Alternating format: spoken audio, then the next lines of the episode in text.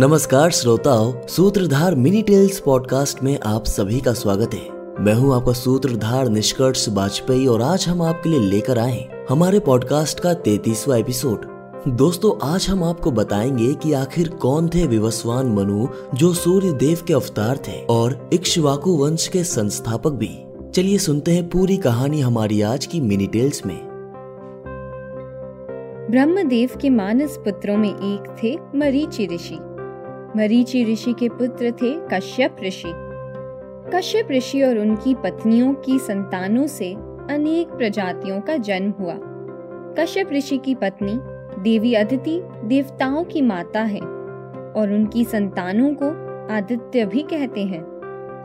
एक बार देवी अदिति ने सूर्य देव की कठिन तपस्या की और उनसे उनके गर्भ से जन्म लेने का वर मांगा।